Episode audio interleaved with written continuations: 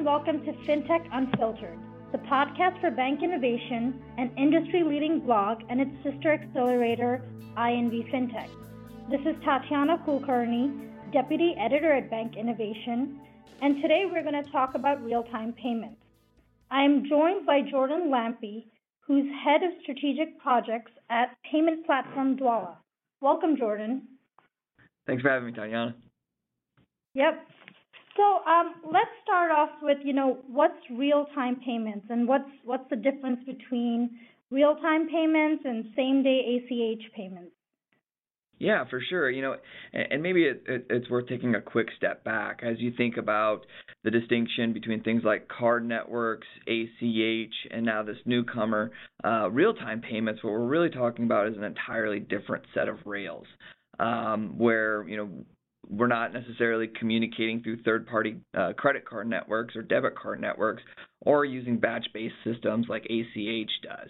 What we're actually talking about is a real-time communication system that allows financial institutions to talk to one another, to exchange information, and do the messaging that typically comes with a transaction in real time. So if you look at those as, as three distinct set of rails, um, and then kind of focus on ACH versus uh, faster payment systems in general, and a, an example of faster a faster payment system would be the clearinghouse's real-time payment system, which is uh, another name uh, for for one of the systems that they're trying to set up. So uh, faster payments in this case is is really kind of like I said a whole new rail, and comparing that towards something like ACH is it's kind of like comparing a train to to Hyperloop, if that makes sense. Um, where yeah. you know uh, with same day ACH uh, being the train, you know same day ACH does a great job at adding additional um, uh, I guess you could say stops or times where where where a train or a transaction may depart, but it still doesn't really compare to the new technology and capabilities of something like a, a like Hyperloop. Gotcha. And and for banks, I mean, what goes into preparing for this new rail of, of real time payments? Well, and, and that's really kind of the the question that a lot of folks are grappling with right now. And I will say that we've come a long ways in just a short amount of time to address a lot of those questions. Um, really, the way I look at it, um, if to stand up a faster payment system, you need three core uh, components. You need a directory, uh, fraud, a fraud sharing services layer, as well as the traditional operator, which people might be familiar with uh, the role that the clearinghouse and the Federal Reserve plays today. Um, on the bank level, you know that's really kind of the question that a lot of financial institutions are, are, are going through. Uh, what are what are going to be the levels of implementation? Are they just going to accept payments? Are they going to originate payments? Are they going to do this new feature that we we, we worked really hard with worked hard for on the Federal Reserve uh, Faster Payments Task Force, and that is, you know, uh, uh, credit request. So, you know, as banks look at this, how it aligns with, you know, ongoing marketing, legal, compliance, risk obligations, those are things that they're looking through uh, and taking a, hard look at now. Then you also have these core service providers, the service providers that provide um, you know, DDA account software, uh, origination software. Uh, big names that come to mind maybe FIS, Jack Henry, um, uh, Fiserv. Those are also a really integral part of getting this system online for these financial institutions. Gotcha.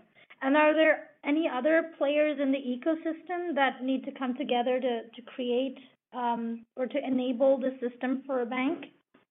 Absolutely. Well, maybe it's more of the demand side, right? So a lot of question on everybody's mind is is this kind of the field of dreams thing? If we build it, will they come? And they is a big a question mark. Obviously, some of those stakeholders you're looking at are going to be businesses, government, uh, and those pesky things we call consumers. You know, how how are these mm-hmm. folks going to interface with the system? What is going to be the value proposition to them? How are they going to experience it in a consistent fashion?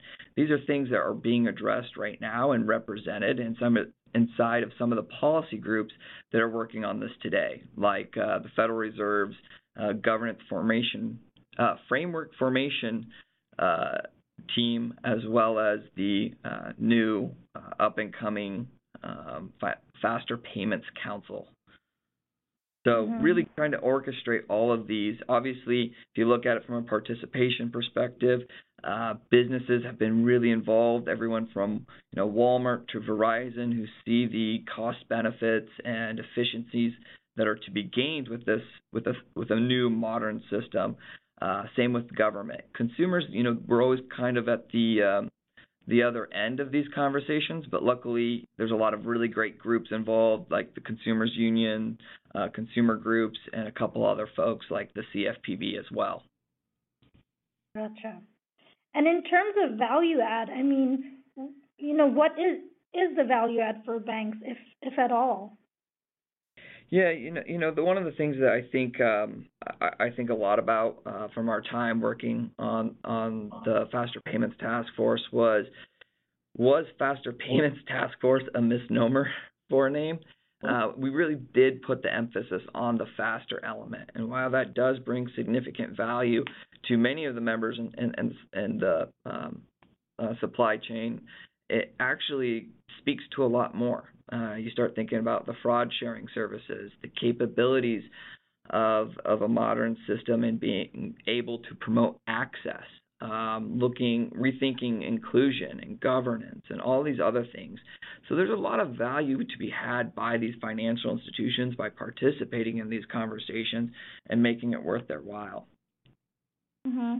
And there's also a lot of talk about how um, data is be- going to become, you know, center in in such a such a system. Maybe if you could talk a little bit about that. Yeah, we at Dwolla, that's a that's an excellent point. We at Dwolla, we really look at uh, one of our one of our core beliefs is money equals data, and that really is where we're moving to. Um, you know, we don't move money anymore. Well, we do, but it's not as uh, as prevalent as it used to be. We used to move money on horses and, and armored trains. Now, in the digital Mhm. information age, it really a transaction doesn't come down to the actual physical funds moving. It's the data, it's the messaging, and that's something that we here at Dwolla have really embraced and have pretty much built our entire software platform around. Mm-hmm. Interesting. And, just in terms of, I guess, APIs, do they have a role to play uh, in this scenario at all? Absolutely, and and I would still say that it's really early stages to to have this discussion, uh, but it's one of those that we were really wanting. Uh, we at Dwolla are are actively involved in, right? Um, just just from our own standpoint, you know, Dwolla enables uh, bank transfers for quickly scaling uh, financial, or, or not just financial, but tech companies in general. So we have a we have a vested interest in this conversation. We look at bank transfers transfers as the common denominator, and a lot of um, of, of these transaction types.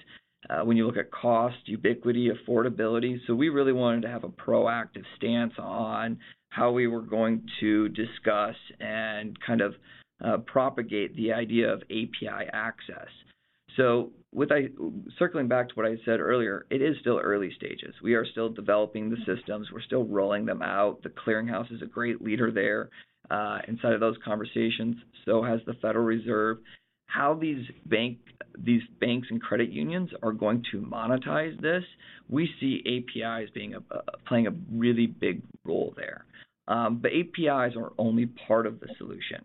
I like to say that um, you know uh, APIs generate press releases, but platforms generate sustainable uh, long-term growth and revenue.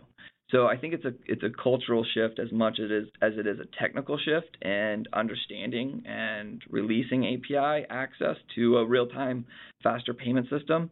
Um, because there is going to be other elements outside of just releasing some documentation that these financial institutions are going to need to do to fully understand and realize the ROI of um, uh, a faster payment system. Mm-hmm. And do you think um, that period that it's taking banks to figure out how to monetize the system is that that's what taking um, the crux of the time to you know fully deploying real time payments? I think the big question on everybody's mind is interoperability. Um, look, we have we have something like 13 or 14,000 financial institutions in the United States that dwarfs any other country in the entire world. Um, we have a lot of constituents that we have to get on board if we want this to succeed. And generally, all those financial institutions want this to succeed. It's just the manner in which they want to go about doing that, right? I, I think that there is a lot of discussion and education that needs to be had um, around everything from, you know, how are we going to enroll this? What's going to be the user experience if, if there is a transaction decline? How are how am I as a small town financial institution having a voice in the direction of the faster payment system? Obviously, for example, you know, ACH has NACHA. What is going to be that similar body uh, moving forward? So there's a lot of these questions uh, floating around. I think that I think that there's been a lot of very smart investments. Um, I would say probably by the larger financial institutions that are throwing more money at this because they're prepared to go in the direction that they want to go in. Um, some of the banks that come to mind, BBVA, Compass, um, uh, Silicon Valley Bank. You know, there's a lot of other proactive companies or financial institutions inside of the member, the clearinghouse's member network that are being very thoughtful about how they want to roll this out, engaging with different stakeholders, talking to businesses. What features do you need? What do we need to do to onboard you? Uh, what what is going to be the approval process for, for your end users? How are those things going to be structured? Is really kind of where we're at as an as a uh, market. Mm-hmm. And do you think it makes sense to be an early adapter like the banks you mentioned, or um, is it kind of better to to step aside and see how how things go? I think it really depends. If if we're talking about being a financial institution, it really depends on a couple things. One, you know, what is your core competency? Um, are you really good at issuing loans? Or are you making a, a significant revenue off of processing ACH transactions? Uh, another one might be, what is your current tech stack? Looking you know, one, three, five years down the road, what improvements are you going to need to be making? Uh, what's the culture um, uh, at that financial institution? So I think the better that a financial institution can uh, ask these questions, figure them out, create a create a phased approach, business plan, a, a business case for these sort of things. You're really going to start figuring out how uh, business, uh, how financial institutions are going to best leverage this system. Gotcha. Um, but and I, Jordan, I, I would I would just go ahead. add. No, I apologize. I would just add to an, uh, another point. You know, there is precedent. There is there is some there are case studies case studies out there that really point uh, to um, uh, different financial players inside of newly formed payment systems that show you know those that invested early, those that invested uh, often, those that took the time to be part of the conversation reaped the biggest rewards uh, when that went live. And you know, for Dwolla's sake, you know, we are building the ideal platform to move money. We really believe in being that early adopter as well. Mm-hmm, mm-hmm. And lastly, Jordan, I mean, what are you know what are some of the trends we can expect to see once this this is fully deployed? I mean, what do you think is um, the future is going to look like?